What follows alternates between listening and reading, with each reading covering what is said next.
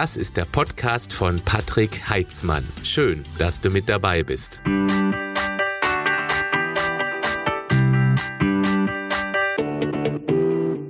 Abnehmen, das ist einfach. Das schafft praktisch jeder. Danach aber nicht wieder zunehmen, das ist doch die große Herausforderung. Es gibt so viele niedrigkalorische Diäten, Stoffwechselkur, Kohlsuppendiät oder FDH. FDH ist bei mir die Abkürzung für Frust durch Hungern. Wer die Kalorien diszipliniert runterschraubt und sich da durchkämpft, wird dünner aus dem Strumpf kommen. Ganz klare Sache. Wenn der präfrontale Kortex, das Ding hier vorne drin, mit dem Sitz unserer Kontrollinstanz und damit auch unserer Disziplin die Macht über unsere Gelüste und Hungerhormone übernimmt und kontrolliert, dann kann das eine Zeit lang echt gut funktionieren. Dann zeigt die Waage weniger Masse. Und das motiviert, dran zu bleiben. Blöd ist aber, dass ein strenger Eingriff in das über Jahrzehnte bewährte persönliche Essverhalten nicht nur psychisch auf Dauer praktisch nicht durchzuhalten ist, sondern dann auch sehr bald eine physische Anpassungsreaktion durchstartet. Unsere Genetik erkennt eine Hungersnot. Ist es ja auch. Heißt heute nur anders. Nämlich Diät. Aber die Wirkung ist genau die gleiche. Zumindest auf der physischen Ebene. Und psychisch ist eine heutige Diäthungersnot viel härter durchzuhalten. Früher gab es während einer Kalorienknappheit einfach nichts zu futtern. Aber heute locken dich während einer selbstgemachten Hungersnot alleine schon über 35.000 Getreidedealer in ihre Verkaufsräume zu duftenden Kuchen, Brezeln, Brötchen, Nussecken, Waffeln, Muffins. Dazu widerstehen, wenn der Unterzucker den Verstand benebelt na, vielen Dank auch. Auf der physischen Ebene passiert aber während der Hungersnot, äh, nee, Diät, genau das gleiche wie früher. Hungern bedeutet für den Organismus Stress. Purer Stress. Ja, früher war massiver Hunger potenziell lebensgefährlich, als es eben noch keine äh, Bäckereien gab. Da war Alarm angesagt. Und genau deshalb musste der Körper auch reagieren. Es gibt viele Anpassungsreaktionen.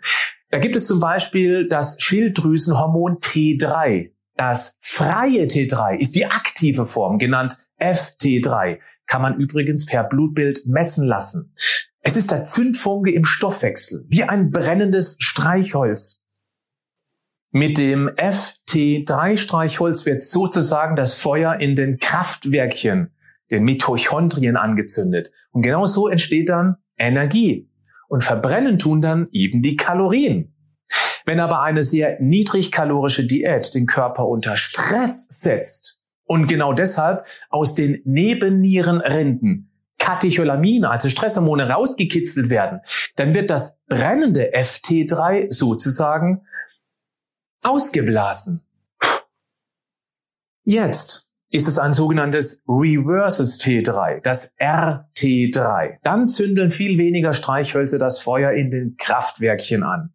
Dadurch kann auch die Körperkerntemperatur sinken. Das kannst du messen. Wenn du gleich morgens nach dem Aufwachen im Bettchen liegst und ein Fieberthermometer in den Mund nimmst, sollte die Temperatur bei mindestens 36,8 Grad liegen. Ganz wichtig für die Frauen, die erste Zyklushälfte ist nur aussagekräftig. In der zweiten Zyklushälfte ist sie meist hormonell gesteuert, automatisch ein ganz klein bisschen höher. Ist sie aber permanent deutlich unter 36,8 Grad, kann das ein Indiz dafür sein, dass deine Schilddrüse entweder zu wenige Streichhölzer bastelt oder es sind zu viele stressbedingt ausgeblasen. Und es kommt noch dazu, dass zusätzlich deine Muskelmasse abgebaut wird, ja, das ist dann so richtig blöd, weil genau dort, rund um die Uhr, Kalorien verheizt werden. Sogar nachts, während du schläfst. Übrigens, ha, egal mit wem.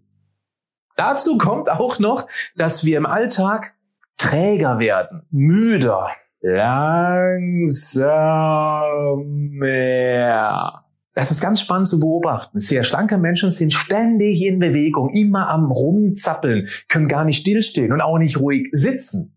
Bei stark Übergewichtigen ist es eher so, dass sie sich viel weniger im Alltag bewegen, eben gemütlich sind. Diese Extrakalorien, die durch die ganzen Alltagsbewegungen täglich verbraucht werden, können eine richtig große Kalorienmenge ausmachen. Das Ganze nennt sich übrigens in der Fachsprache NEAT, Non Exercise, Activity, Thermogenesis oder auf Deutsch Kalorienverbrauch durch Bewegungen im Alltag.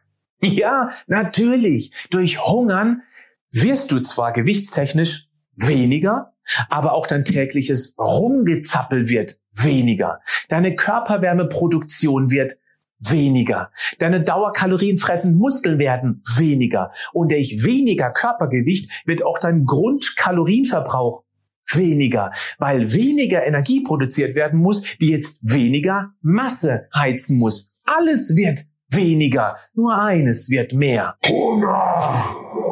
Dein überlebenswilliger Organismus wird alles versuchen, dich mit der Macht seiner Hormone wie zum Beispiel Leptin oder Grelin an eine Futterquelle zu locken. Vor allem dann, wenn sich auf der Waage nicht mehr so viel tut, weil genau dann deine Motivation in sich zusammenbricht. Dann torkelst du wie ein Zombie Richtung hochkalorischem Hunger. Hunger. Und dann gibt es eine Druckbetankung deiner leer gehungerten Fettzellen und noch ein bisschen drüber. Als Schutz für die nächste Hungersnot. Diät. Richtig doof ist, dass du nach einer Diät nicht mal so viele Kalorien essen kannst wie davor, weil zum Beispiel das Schilddrüsenhormon T3 noch aufs Energiesparen getrimmt ist. Oder sagen wir vereinfacht, es ist eben viel leichter, ein frisches T3-Streichholz anzuzünden, als ein diätstressbedingt gelöschtes Streichholz erneut wieder anzuzünden. Ah. Deine hunderttausende Jahre auf Überleben getrimmte Genetik fährt den Verbrauch bestimmt nicht sofort wieder hoch, sobald du wieder normal isst. Es könnte ja sein, dass die homöopathische Kalorienversorgung bald in die zweite Runde geht. Also, erst einmal ganz langsam und vorsichtig den Energieverbrauch wieder steigern. Das überhaupt größte Problem mit dem Jojo-Effekt ist aber das Zurückfallen in das alte, über Jahrzehnte bewährte, praxiserprobte persönliche Essverhalten. Glaubst du ehrlich, dass du nach einer harten Diät noch die mentale Kraft hast, dich anschließend ausschließlich komplett gesund zu ernähren, so wie noch niemals zuvor? Wenn du das geschafft haben solltest, fetten Respekt. Du bist ein echter Motivationsstreber. Richtig gut. Aber bei den meisten Menschen ach, wird das eher nicht der Fall sein. Falls du auch zu den Diätgeschädigten gehören solltest, du brauchst eine ganz andere Herangehensweise an dieses nervige Thema. Die habe ich für dich will ich dir zeigen. Wenn du ungefähr eine Stunde Zeit hast, dann lade ich dich in meinen kostenlosen Online-Workshop ein. Du kannst dich über den Link hier unten im Beschreibungstext anmelden. Such dir einen Termin aus. Selbst wenn kein passender für dich dabei ist, melde dich an. Du bekommst danach eine Aufzeichnung zugeschickt. Kannst ihn also nicht verpassen. Und am Ende des Workshops, in dem du mir übrigens auch direkt Fragen stellen kannst, machen wir mal einen Blick hinter die Kulissen meines Online-Coachings leichter als du denkst, bei dem schon mehrere zehntausend Menschen mitgemacht haben. Wenn dich das dann nicht interessieren sollte, ja, dann klickst du dich einfach schnell wieder raus. Hast aber vorher ein paar echt spannende Infos aus dem Workshop mitgenommen und mir vielleicht eine Frage gestellt. Es ist eine tolle Chance, dieses nervige Essthema endlich in den Griff zu bekommen. Ganz weit weg von anstrengenden und vor allem auf Dauer frustrierenden Diäten. Nutze diese kostenfreie Chance. Schau unten im Beschreibungstext. Bis zum nächsten Mal. Oder im Workshop, wenn du magst. Bleib gesund. Aber mach auch was dafür. Noch nicht wegschalten. Ich habe noch eine kleine Bitte an dich. Dieser Podcast ist kostenlos, macht aber viel Aufwand und ich tue das sehr gerne für dich und die anderen. Dieser Podcast wird noch mehr Menschen erreichen, wenn du mir dabei hilfst. Je mehr Rezensionen und Bewertungen dieser Podcast erhält, desto mehr Aufmerksamkeit wird er erreichen. Für dich ist das nur ein kurzer Moment, für mich eine ganz große Hilfe. Wärst du so lieb, dann ein ganz herzliches Danke an dich. Wenn du nicht weißt, wie eine Bewertung gemacht wird, du findest hier im Beschreibungstext zum Podcast einen Link dazu. Schau mal rein. Bleib gesund, aber mach auch was dafür.